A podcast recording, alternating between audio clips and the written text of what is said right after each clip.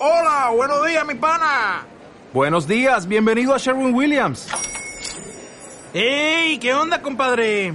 ¿Qué onda? Ya tengo lista la pintura que ordenaste en el ProPlus app. Con más de 6.000 representantes en nuestras tiendas listos para atenderte en tu idioma y beneficios para contratistas que encontrarás en aliadopro.com. En Sherwin Williams somos el aliado del PRO.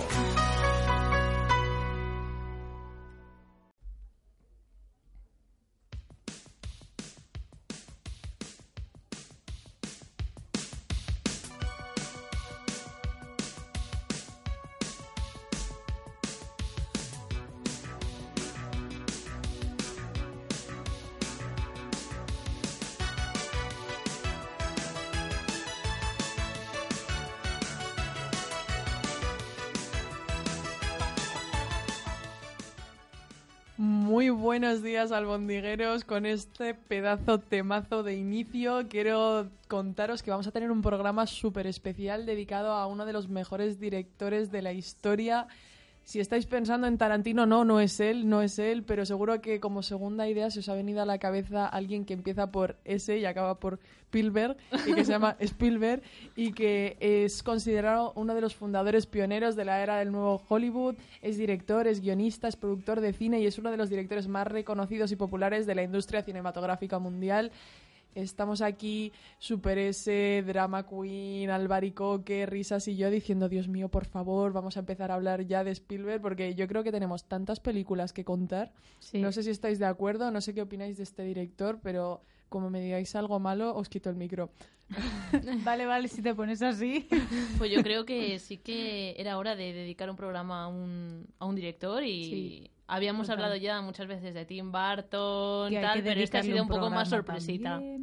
Este ha sido el, el director ahí esperado, que no habíamos hablado de él, pero que teníamos que hacer Sí, algún programa. exacto. sobre todo teniendo en cuenta pues la maravilla de cine que nos ha traído. Bueno, yo creo que hoy traemos eh, cinco películas que, bueno, en verdad, cuatro de las cuales a lo mejor no son como las primeras que se te pasan por la cabeza al pensar en, en Ah, sí. Eh, pero que también merecen un reconocimiento y que yo creo que que van a gustar bastante, ¿no? Por lo Mm. que por lo que he estado viendo que traéis cada una, así que sin más dilación tengo que empezar por Drama Queen que nos trae un peliculón como es War Horse.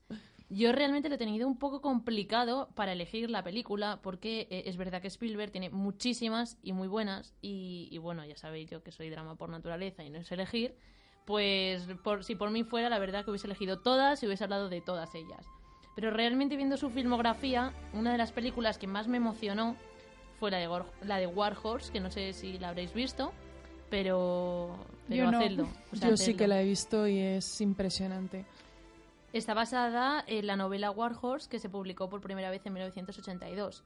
El libro se adaptó al teatro y fue un enorme éxito internacional. Bueno, yo no me he leído el libro, tengo que decirlo, pero así que hoy no te voy a decir nada de pero en el libro, pero No, seguro que está súper sí, bien.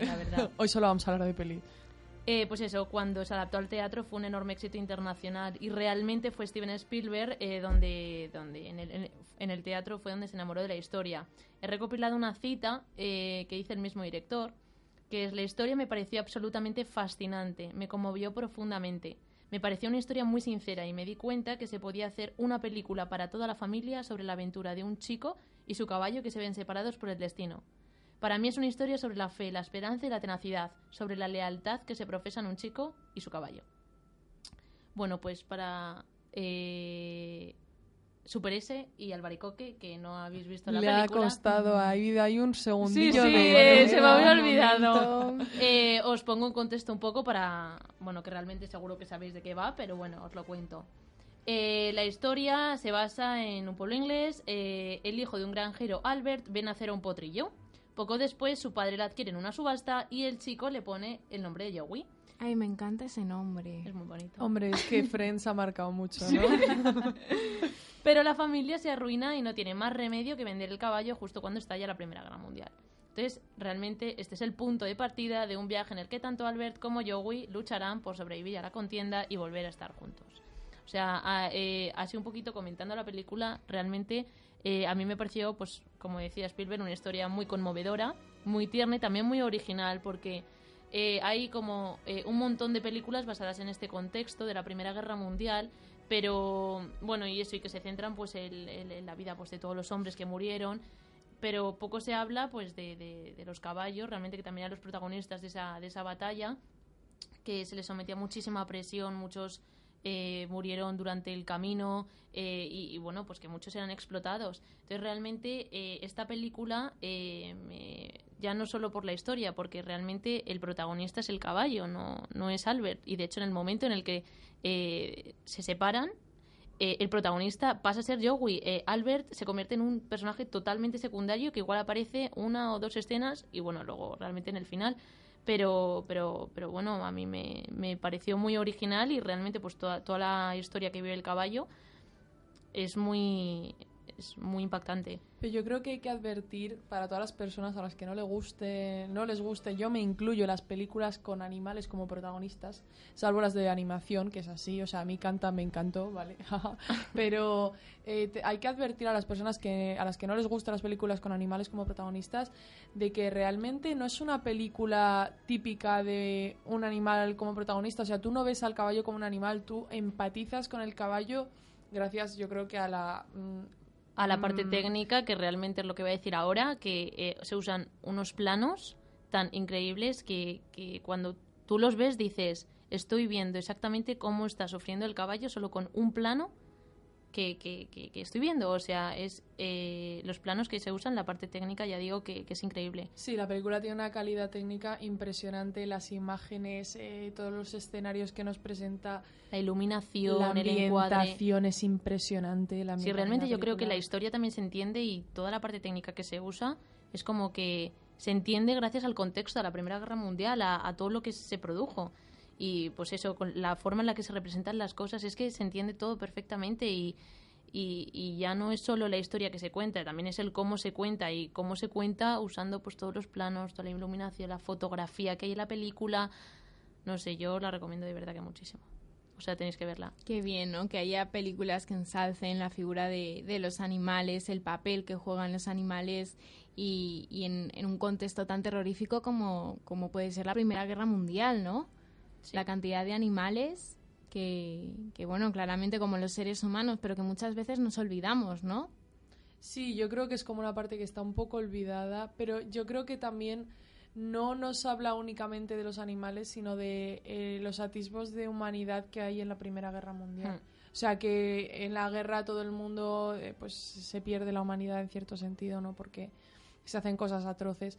Pero por otra parte, ver el amor eh, que hay entre, entre Joey y, Y Albert. y Albert, eh, te muestra la parte humana Sí. de la guerra y la parte humana de una persona que está en un contexto tan horrible como es una guerra mundial. Yo creo que eso también es algo que, que Spielberg eh, consigue, consigue transmitir muy bien, la verdad. Pero bueno, dejándonos... Dejando, sin dejarnos de lado a las risas, que quiere decir algo. Sí, bueno, que yo quería decir que mm, hemos coincidido todas en que un poco el protagonista de la mm, película es el caballo, pero yo creo que realmente es como un poco el hilo conductor, el que va a servir para contarte la historia, como que yo creo que a Spielberg le gustan mucho las historias históricas historias históricas. Buena. Bravo por mí. Pero mm, creo que eso, que mm, dentro de que es una historia que ya existía, que era un libro y una obra de teatro, pero yo creo que es como que el caballo es el hilo conductor, el que une todos los hechos de la guerra Sí. y los que los vincula, pero que el protagonista de verdad es la guerra, es la historia. Sí, yo estoy de acuerdo. Ahora que lo has dicho, yo creo que también que, que sí, que en verdad el caballo nos va, va atravesando distintos lugares, distintos momentos de la guerra y gracias a ello podemos conocerlo más. Luego también eh, la banda sonora es súper emocionante, que bueno, eh, ya la estamos escuchando, así que sí, podemos oírla un poquito más alto.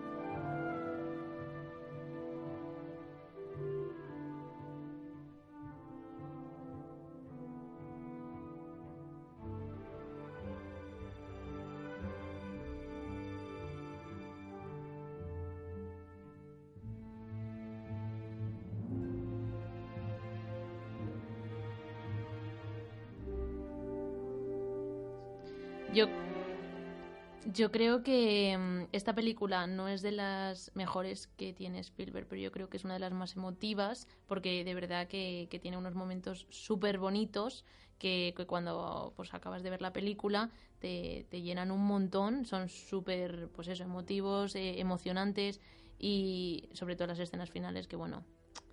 Me Alerta a- spoiler. Bueno, no sé qué hacer. Haznos un spoiler, venga. que Venga, os hago un spoiler.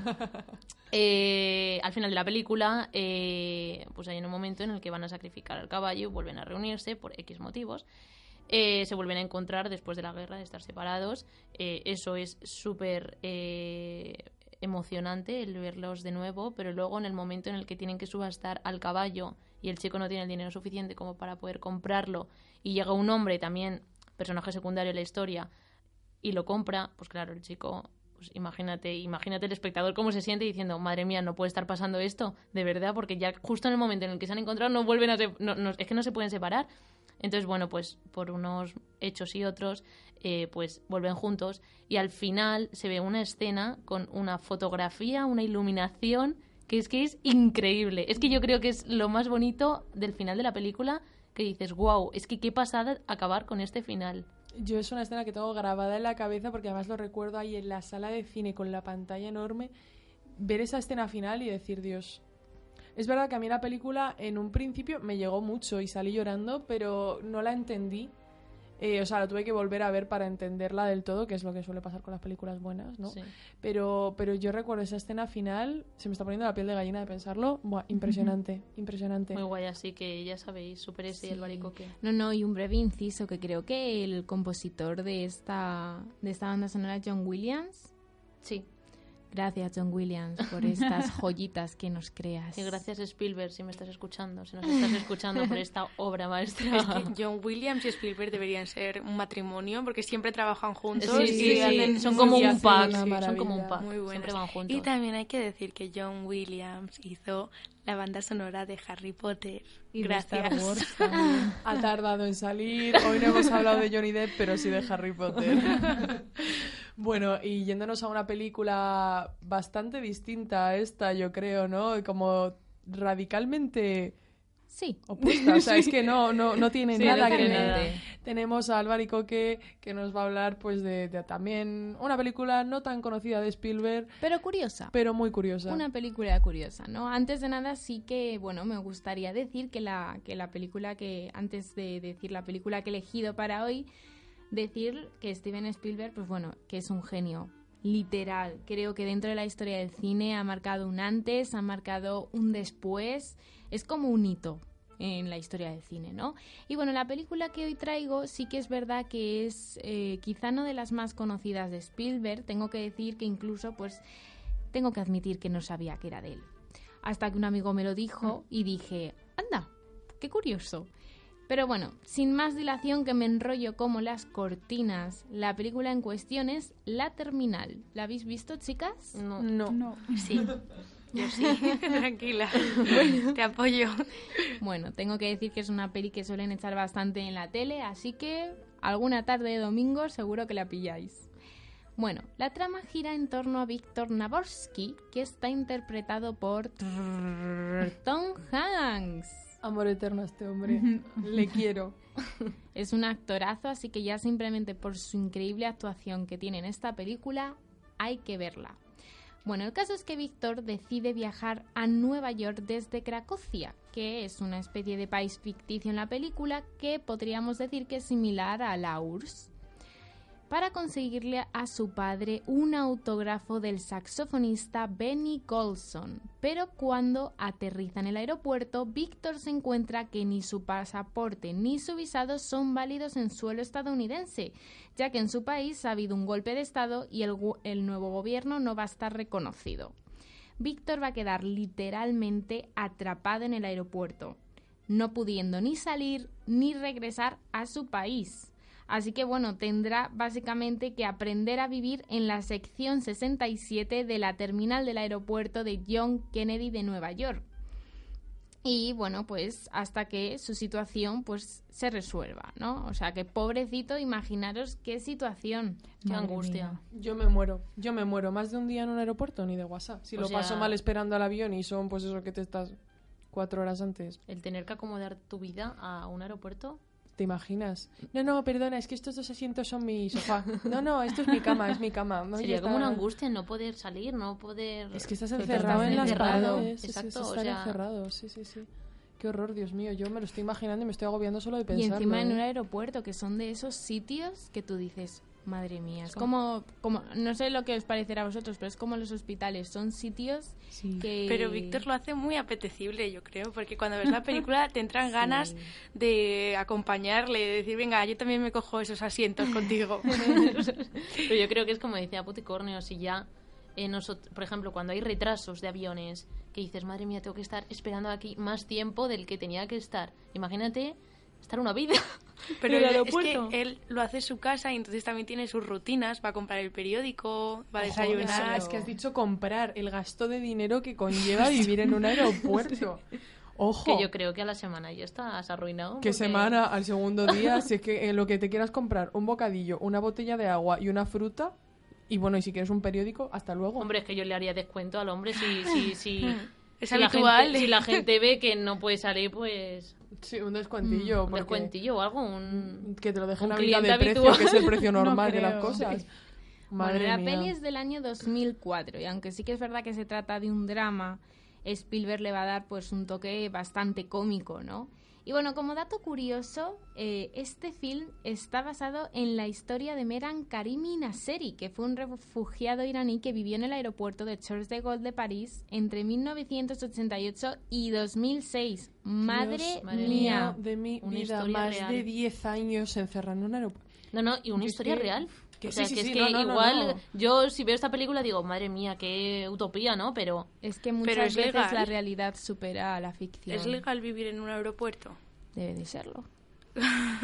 O, o, eh, Meran Karimi Nasseri, madre qué nombre, eh, era muy listo y se escapó de... Sí, no, pero- sé, no sé, pero vamos, yo la verdad pensar en... Es que, es, es que...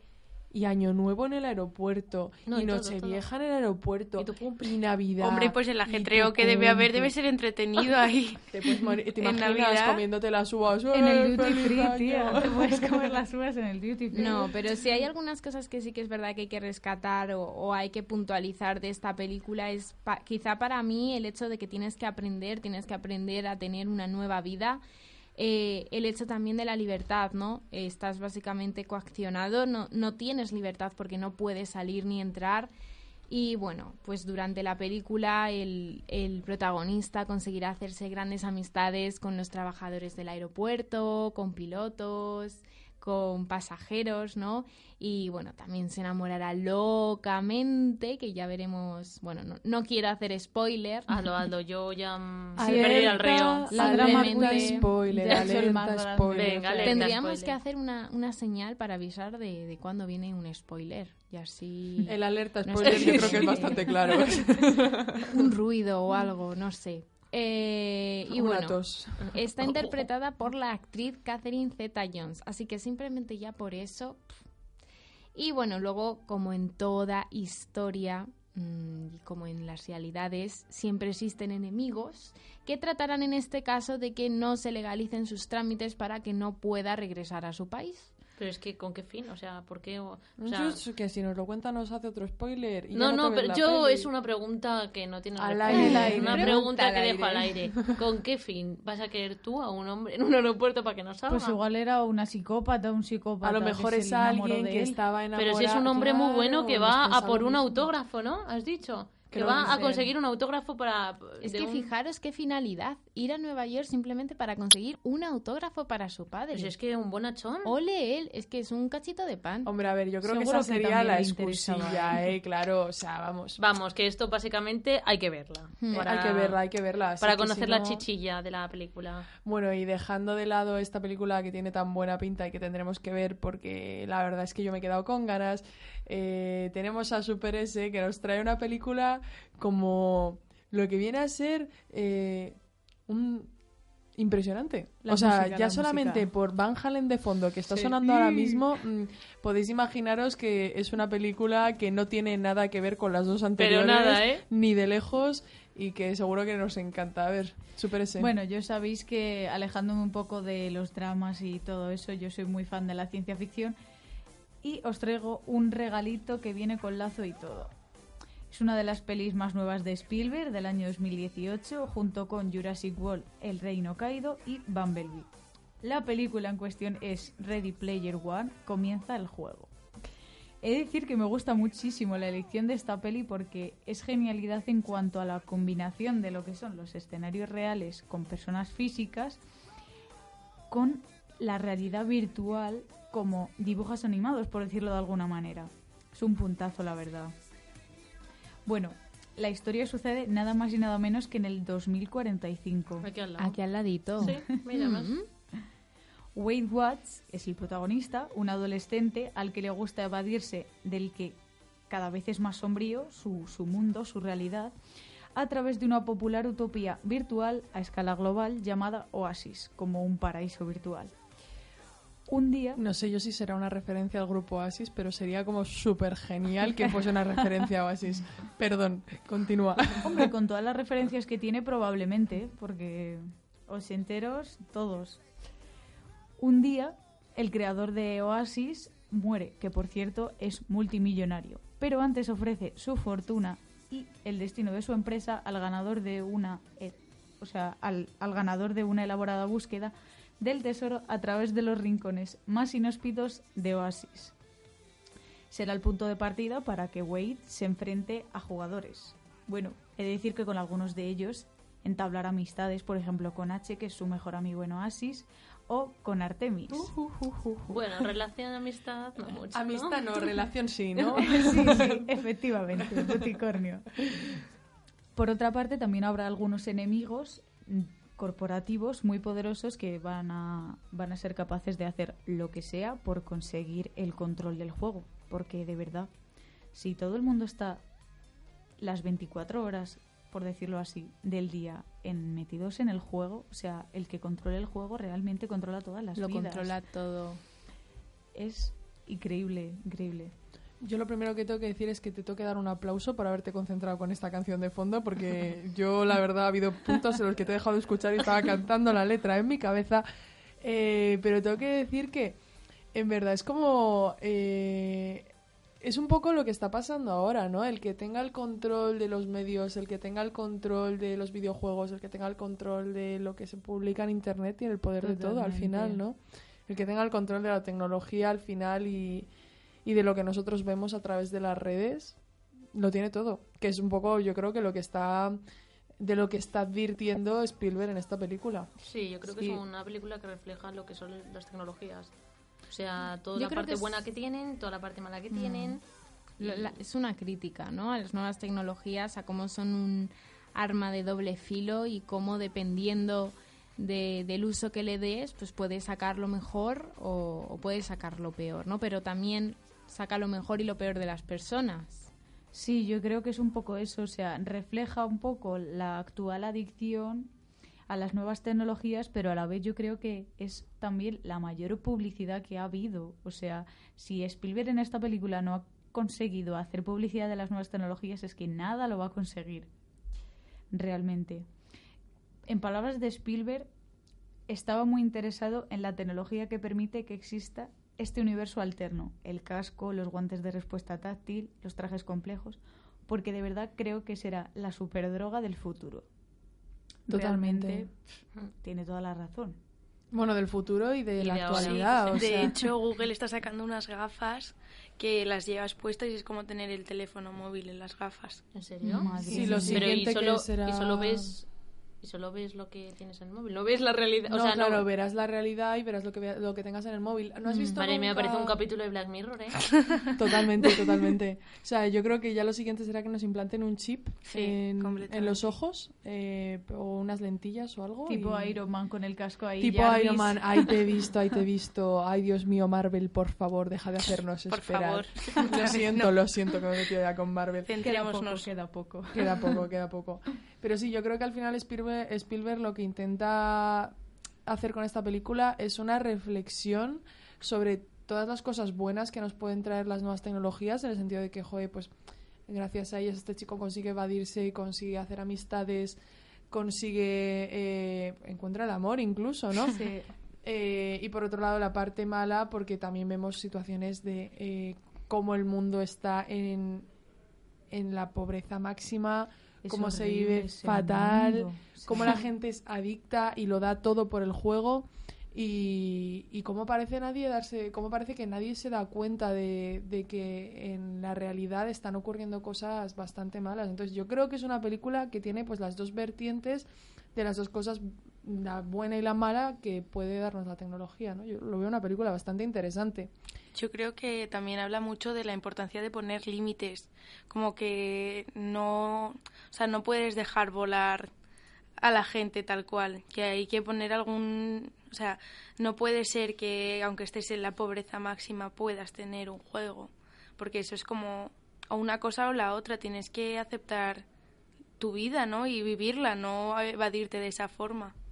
No sí, sé. es como, como un poco ignorando tu, tu, Sí, tu real- realidad. Tu realidad, exacto. a cambio de una realidad que a lo mejor tampoco merece la pena. Pero bueno, Eso se ve a lo largo de la película si merece la pena o no, ¿no? Eh, yo la, la verdad también lo que tengo que decir es que me encanta. Me pareció súper guay eh, la primera vez que se ve como el paso de eh, el mundo de carne y hueso al mundo virtual. Sí. Me pareció impresionante porque es que era como tan real, tan que yo dije, ay Dios mío, qué maravilla. lo Como que si estoy te viendo". pusieras tú las gafas a que Como sí? si te pusieses tú las gafas, totalmente. Me parece genial y me parece como que se la jugó mucho haciendo esto. Spielberg dijo, voy a hacerlo, me la voy a jugar. Ahí un poco copiando a Mary Poppins, mm, siempre mejor Mary Poppins. Pero se la jugó mucho y le salió bien, ¿no? Sí. Y tengo que decir también que es una película que está llena de referencias de la cultura pop de la década de los 80. Uf. Gracias por la canción Risas. Es que es un temazo, por favor. Ajá, A ver si la podemos si podemos subir un poquito. un poco.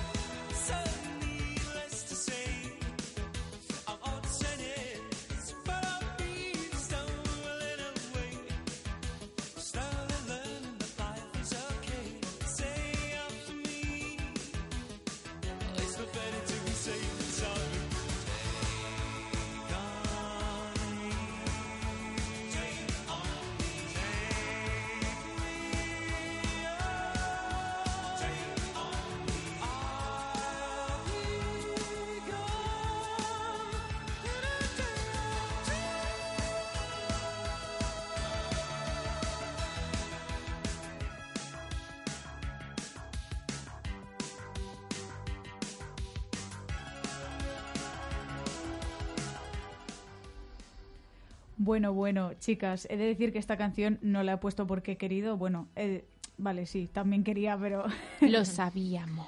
era porque también sale en la peli. Es que se hace referencia a, al videoclip de Take On Me, porque hay en un momento de la peli, alerta spoiler, en el que al protagonista le, vamos, investigando y tal, él sabe que el videoclip favorito de el multimillonario, el creador de Oasis, es Take On Me. Que es un pedazo de videoclip. por Sí. Fantástico, fantástico. Fue una revolución total ese videoclip en el momento, ¿eh? O sea, eh, no voy a decir como thriller de Michael Jackson, pero por ahí estaba la cosa. Yo la verdad es que tengo que decir que tiene cada referencia a los 80, que encima son como... mm, Hola, resplandor. Eh, bueno, Otro nivel, otro nivel esa escena. No me acordaba ya de esa escena. Buah, qué maravilla. Pero las referencias que tiene a los 70 y los 80, que son como mis décadas favoritas, Sí. me parecen impresionantes. Son súper chachis, la verdad. De hecho, tengo que decir una curiosidad que es la parte del título en inglés, Ready Player One, proviene de las palabras que aparecían en los videojuegos de Atari después de meter una moneda en la máquina. Qué fuerte. No me lo Es esperaba. curioso, ¿eh? Es curioso, sí, sí, Sí, tiene como curioso. muchos toques ahí ocultos. Bueno, pues eh, lo siento, chicas. eh, Te perdono. tengo que dejar a Ready Player One, tengo que dejar la mm, pedazo banda sonora de esta película y tengo que dejar la alegría de lado porque tengo que hablaros de una película que la verdad es que no se me ocurría otra película para cerrar este programa tan especial eh, como eh, es la lista de Schindler, que es una película que cumple 25 años eh, este año. Bueno, los cumplió hace unos días, de hecho. Eh, y la verdad es que es una obra de arte con todas las letras en mayúscula, negrita, letra roja, Arial 98.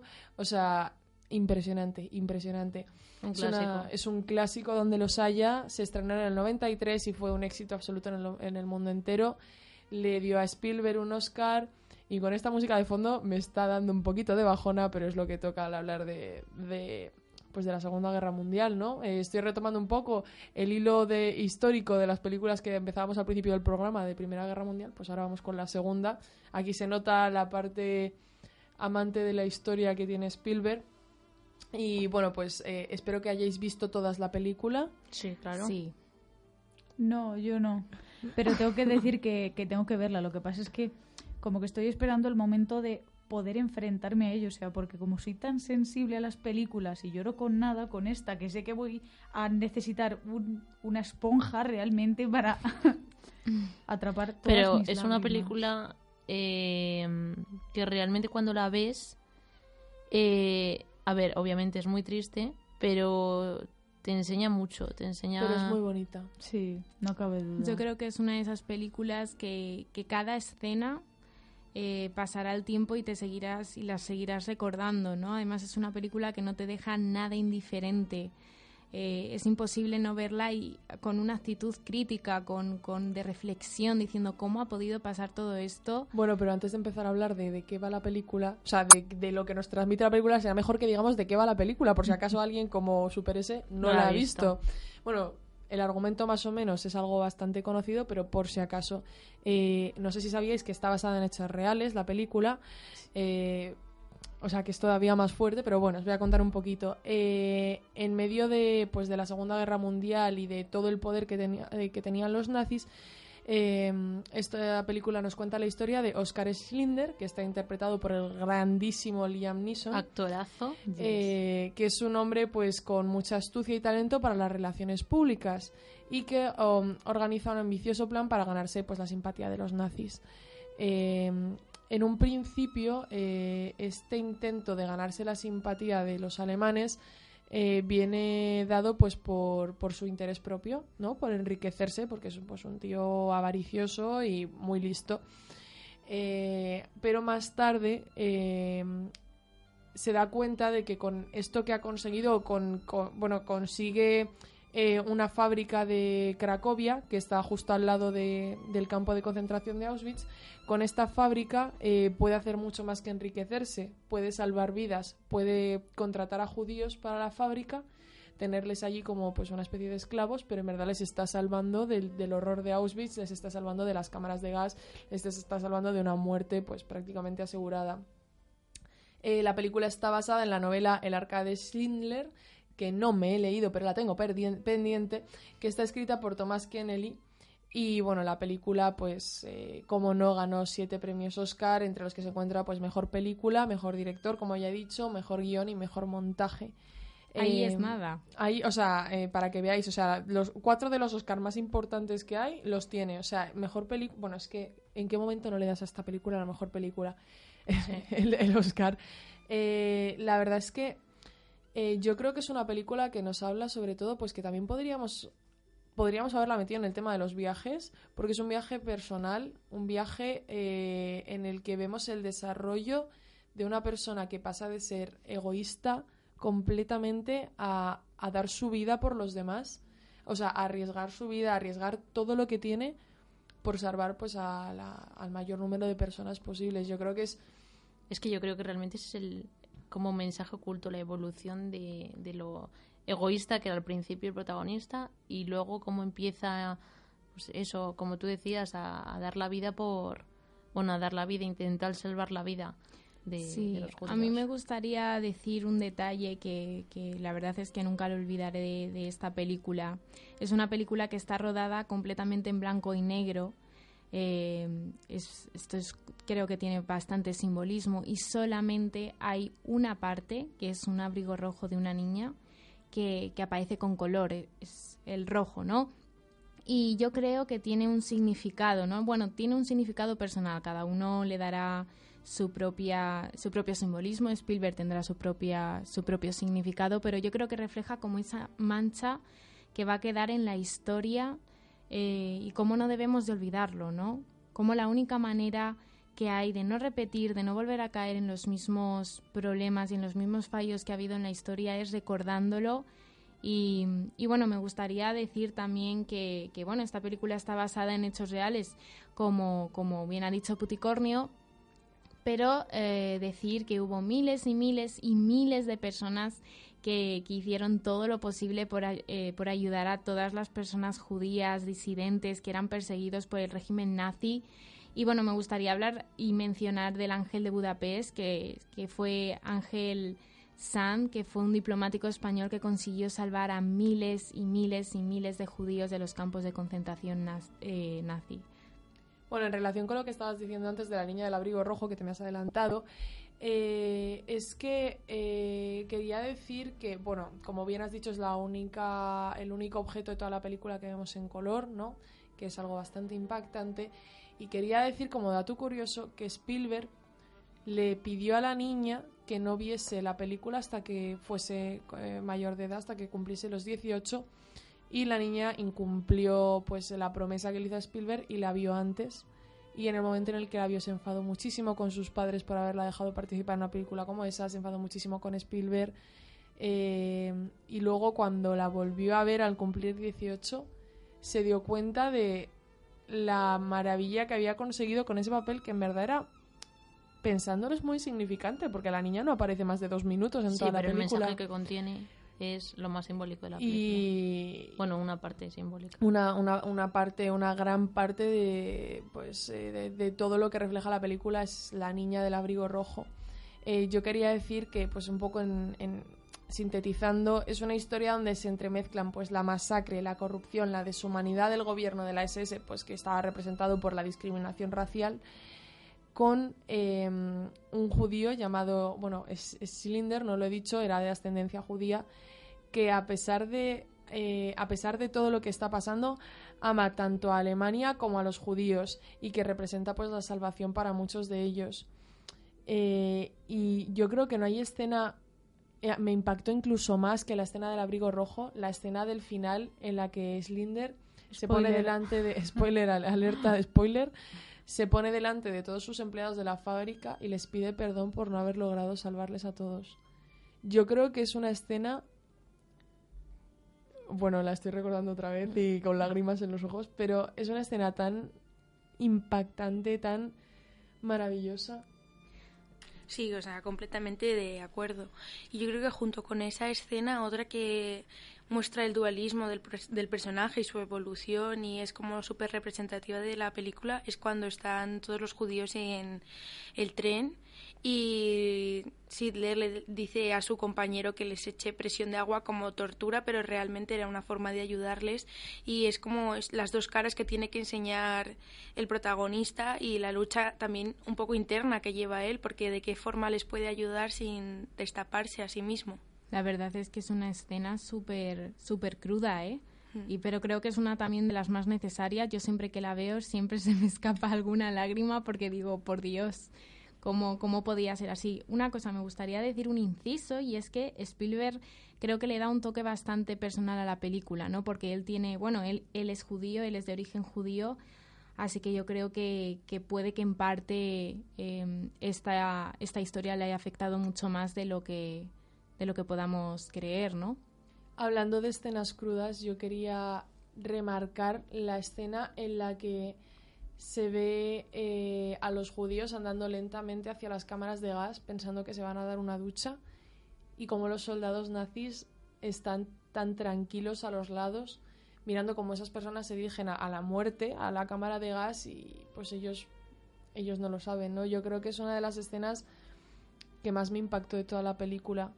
Eh, me parece como una de las eh, es que he visto muchas películas relacionadas con, con, todo el tema de la Segunda Guerra Mundial, de los nazis y tal, y yo creo que es una de las escenas que más me ha marcado, sin duda alguna. Es impresionante. Y bueno, hablando de impresionante, quería decir que las críticas que ha recibido esta película han sido maravillosas.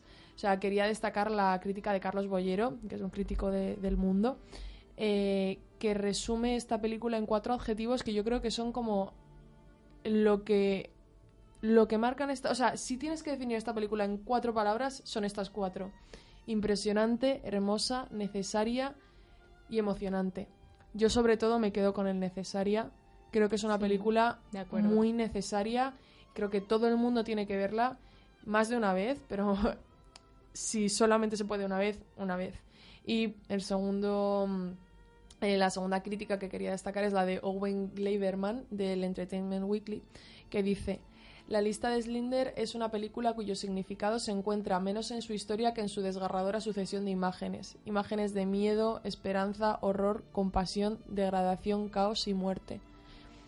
Yo creo que, bueno, mm, no hemos hablado de la calidad técnica de la película. mm, Es que yo creo que no hace falta porque es una película impecable en todos los sentidos. O sea, bueno, se llevó el Oscar al montaje. O sea, es.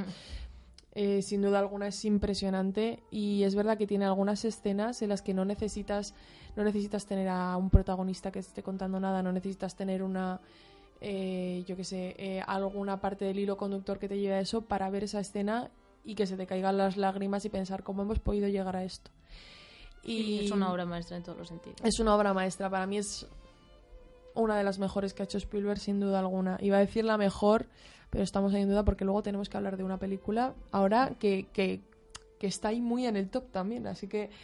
Y yo quería cerrar esta parte de la película, si me dejáis. eh, dejando hablar a risas y luego diciendo mi conclusión final. Gracias. No, que yo quería decir que fue muy valiente Spielberg al hacer esta película porque normalmente estamos acostumbrados a ver como la parte de las víctimas, de la gente que estuvo dentro del campo de concentración y no tanto los que estuvieron fuera. Por ejemplo, en La vida es bella o el pijama, el niño del pijama de rayas, pues lo que muestran era cómo era la vida dentro, pero Spielberg fue muy valiente al poner el centro de el foco de atención en otra parte. Y también porque, bueno, como ha dicho Alba, hubo muchísima gente que ayudó, pero no son conocidos sus nombres y a lo mejor este mismo no era conocido o tan conocido hasta la película, entonces la gente iba ya eh, sin saber muy bien eh, qué iban a ver a la película. Entonces eso fue como que se arriesgó y le salió bien. Sí, a mí eh, sí que me gustaría decir una cosa y es que le tengo que dar las gracias personalmente a Spielberg por, por esto, por esta obra de arte y sobre todo mm, porque ha hecho una película que para mí no es una película, es una obra de arte de verdad, o sea, con todas las palabras, porque no ha querido edulcorar una historia, porque ha querido mostrar la realidad tal cual es, porque es una de las películas que mejor documental, mm, que, a ver, no me sale la palabra, que más documentada está y la que más muestra la verdadera y la crueldad eh, en la realidad de los campos de concentración. O sea, eh, gracias por querer reflejar eso y no querer esconderlo. Eh, bueno, cerrando esta sección, bueno, cerrando esta sección, no, cerrando esta película, yo quería, bueno, un poco retomar lo que habéis dicho, ¿no? En relación a la novedad que supuso esta película en todo el, pues, todo el mercado de las películas de la Segunda Guerra Mundial y quería decir, por favor, que nunca, nunca, nunca, nunca infravaloremos las películas, los libros, las series, los documentales, las obras de arte, que hacen alusión a esta a esta época porque parece como que estamos un poco saturados, ¿no? De tantas cosas en Sí, relación que a parece ella que se cuenta todo el rato la misma historia, pero no. y nunca es la misma historia. Eh, por favor, tenemos que informarnos, tenemos que leer sobre ello, tenemos que intentar ver lo que fue en verdad y no quedarnos en la superficie, porque la única manera, como bien ha dicho antes Álvaro que de, de no repetir los errores del pasado es recordarlos. Y yo creo que eso es algo súper importante y que Spielberg consiguió que, que Spielberg consiguió gracias a esta película que la gente no lo olvidase, ¿no?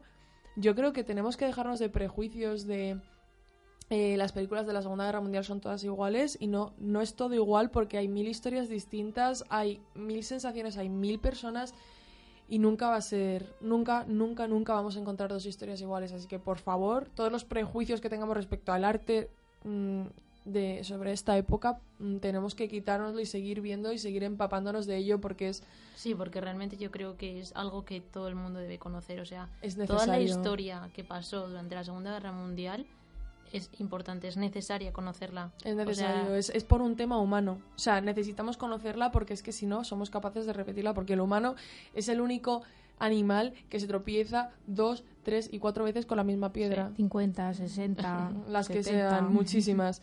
Y bueno, cerrando esta película tan bonita, tan triste, tan espectacular, quería, por favor, que Celia me bajase la música de fondo porque si no, no voy a poder hablar de un peliculón como es Trrr, E.T. chan, chan. ¿Qué me tenéis que contar de E.T.? Mi. Clasicazo. Este y no el otro. Las malo. risas. Pues bueno, como, como bien sabéis todas, E.T. es una película dirigida por Spielberg, obviamente eh, protagonizada por Henry Thomas y distribuida por Universal Pictures. Está basada en un amigo imaginario del propio director, no sé si lo sabíais, No. No. eh, que se creó, pues que lo creó pues tras el divorcio de sus padres, pues eh, para no sentirse solo, pues se creó a su propio amigo imaginario y en, eh, 1980 Spielberg pues conoció a Melissa Mattinson, que es la que escribió la película y decidió hacer una película en honor a ese amigo imaginario que le había ayudado a superar pues esos tiempos tan difíciles eh, que se viven en, pues cuando dos personas se divorcian. Solo digo que así empieza sexto sentido, que ha sonado todo igual. pero esta no tiene mucho que ver con ese tipo de, de películas. Pero bueno, eh, la cosa es que eh, es una película que yo creo que no vamos a hablar del argumento porque todo el mundo conoce el argumento de ET. Sí, ¿no? obviamente. Todo el mundo de aquí ha Sí. visto ET, espero. Sí, sí, sí, sí, sí, sí, confirmamos. Menos mal. Eh, yo lo único que quería decir es que me parece una película como que ha marcado y sigue marcando eh, todo. O sea, es que no hay nadie que no conozca ET, no hay niño que no conozca ET, no hay adulto que no conozca ET y no hay adulto que no vea ET y no se sienta como un niño otra vez. O sea, yo creo que es una película infantil, o sea, dirigida a un público, o sea, infantil en el sentido de que puede parecer dirigida a un público infantil, pero en verdad es una película universal dirigida a todo el mundo en cualquier sitio en el que estés. Sí, yo creo que también cada vez que ves la película es como que tienes una nueva perspectiva, es algo, te das cuenta de algo que no habías visto. Yo, por ejemplo, cuando la vi de pequeña, pues, eh, pues de hecho, ET me daba miedo. Igual, eh, igual. El significado, pues yo la vi, pues es una película infantil, tal, pero realmente cuando vas creciendo y la vas viendo otra vez, eh, vas teniendo una perspectiva nueva de lo que es la película, un significado Sí. distinto, que dices, wow, o sea, y además lo que tú decías, es una, es una película dirigida a todos los públicos, o sea, una- eh, seguramente que mi madre la vuelva a ver y diga, es que de verdad es tal como la vi hace tal, eh, no sé, me parece una película que nunca va a pasar de moda, es un clásico también de Spielberg, aunque no sea como la lista de Slinder, que obviamente son temáticas distintas, pero es una referencia para muchas Yo, películas. si, si tuviera que definirla, diría que es la película de la infancia, de la infancia de nuestra infancia, de la infancia de nuestras de nuestros padres Sí, de generaciones. y de la infancia de, de los niños de ahora. Es, un- es una película de la infancia y es una película que, que siempre que la ves te, te trae recuerdos de, de- de tu niñez, de, de, de esa, de ese incluso miedo y un poco angustia cuando le veías por primera vez, pero luego era un cachito de pan, ¿eh? porque es que era, era un cachito de pan. Pero sí, Digo, pero ET por era muy feo. Sí, daba miedo, Eh. daba miedo. Yo, tengo que decir que esta, eh, perdón que te he cortado No, súper no, no, ese, no, que va, no te preocupes. que como la volubilidad que muestra Spielberg al poder hacer películas del nivel de ET, eh, pasando por Ready Player One eh, y llegando a la lista de Schindler, nos Sí. muestra como el genio y el artista que tenemos y que a veces no somos conscientes. O sea, que es que estamos viviendo en el mismo planeta que Spielberg. O sea, Estamos respirando el mismo aire. yo entre eso y Johnny Depp me muero. Me muero. O sea, estoy respirando su mismo aire. O sea, es que es un genio con todas las letras. Sí, tiene razón, la variedad de películas que tiene con las temáticas distintas, totalmente, Totalmente distintas. porque es distintas, que- porque tenemos algunos directores que sí que se dedican pues únicamente a un tipo de películas, ¿no? Pero es que Spielberg lo ha hecho, ha hecho todo, ha hecho todo. Sí, bueno, yo lo, lo que quería decir era que antes hablando, bueno, con el dato este que nos has dado de que Spielberg eh, hizo la película por su amigo imaginario y tal, me ha ayudado a entender la película porque realmente eh, yo lo que recuerdo de esta película, de cuando era niña, era que me hacía como no- sentirme sola, o sea, ahora lo entiendo porque él realmente se pudo sentir solo en ese sentido y por eso creó e- ese amigo imaginario, pues a mí, a mí me transmitió eso realmente. No sé qué pensáis. Yo estoy de acuerdo. Yo creo que es como esa persona que, bueno, sea alienígena, que todos mm, necesitaríamos tener en los momentos en los que nos sentimos solos. Eso es. Es como ese apoyo que hay y que Spielberg creó en su imaginación en ese momento tan duro de su infancia y creo que es algo que me parece súper generoso que haya querido compartir con el resto del mundo y que nos lo haya dado. Y bueno, qué decir eh, de esta película, aparte de mi casa teléfono. Eh, vamos a dejar de hablar de ella porque tenemos que pasar a la sección de recomendaciones porque se nos está acabando el tiempo que hablamos de ET y nos vamos, nos vamos a otra galaxia. Así que bueno, eh, dramas, ¿con qué película nos vienes a sorprender hoy? Pues yo retomando otra vez de nuevo eh, lo que es el contexto de la Segunda Guerra Mundial eh, eh, y recientemente incorporada la película en Netflix, la del fotógrafo de Mauthausen, que no sé si realmente se pronuncia así, pero bueno, yo lo intento. Bienvenida a mi mundo. realmente es una película que no es la historia como tal, sino es toda la parte técnica. Me parece muy guay y de hecho la parte final de la película muestra eh, imágenes reales, o sea, realmente en la historia, el argumento cuenta pues lo que es la historia, pero luego te lo refleja al final con las imágenes reales que son impactantes. Y, y- y la parte técnica es increíble, así que yo os la recomiendo un montón. La tendremos Y- que ver, entonces. Álvarico, ¿qué tú que nos traes? Bueno, yo voy a traer un, un clásico. mm, Bueno, es que todos son clásicos aquí. Es La boda de mi mejor amigo, que es pues básicamente un drama romántico que está protagonizada por Julia Roberts y Cameron Díaz. Y bueno, es básicamente una chica que de repente descubre que está, enamora- eh, está enamorada de su mejor amigo cuando se va a casar. Así que pues hará todo lo posible para pues que esa boda no llegue a producirse. Está muy bien. Además soy súper fan de Julia Roberts, así que pues ahí Ya está sale todo. Julia Julia. Roberta, por favor. Ey, super ese, ¿tú qué nos traes? Yo os traigo una peli que yo creo que también es bastante clásica, es que es Mejor Imposible, que no sé si la habéis visto. Toc, toc. Sí. Es que es maravillosa, o sea, solo voy a decir que es un escritor de novela romántico que tiene un, to- un trastorno obsesivo compulsivo, o sea, Qué Brutal. movida. Qué movida. Brutal. Es genial, es genial. ¿Y tu qué nos dices? Yo os traigo un clasicazo que la gente a veces infravalora y que le suele dar pereza ver, pero yo tengo que decir que es una no, película que todo el mundo tiene que ver, que es El Diablo Vist- Viste de Prada. No tiene nada que ver con las temáticas que hemos tocado hoy, pero es una película que me compré en DVD hace un par de semanas, porque dije, yo me compro en DVD las películas que de verdad quiero tener. Porque dije, es que es una película tan buena, es que no la puedo dejar, no puedo no tenerla en DVD. Y me parece, me parece una, una maravilla, o sea, Meryl Streep, bueno, sí es que es una diva máxima, pero es que en esa película ya es como Ojo, el que vestuario de esa película, impresionante y la que yo ca- historia... cada vez que la veo digo, madre mía, ojalá estar por Nueva yo que York sí. vestida así, con esos looks, porque digo, madre mía. A ver, obviamente destaca todo lo demás, pero yo creo que la parte del vestuario dices, joder. Impresionante, impresionante. Yo la verdad es que es una película que me encanta, que creo que a veces se infravalora, Sí. eh, que se la trata como la típica comedia romántica. No es una comedia romántica, no lo es.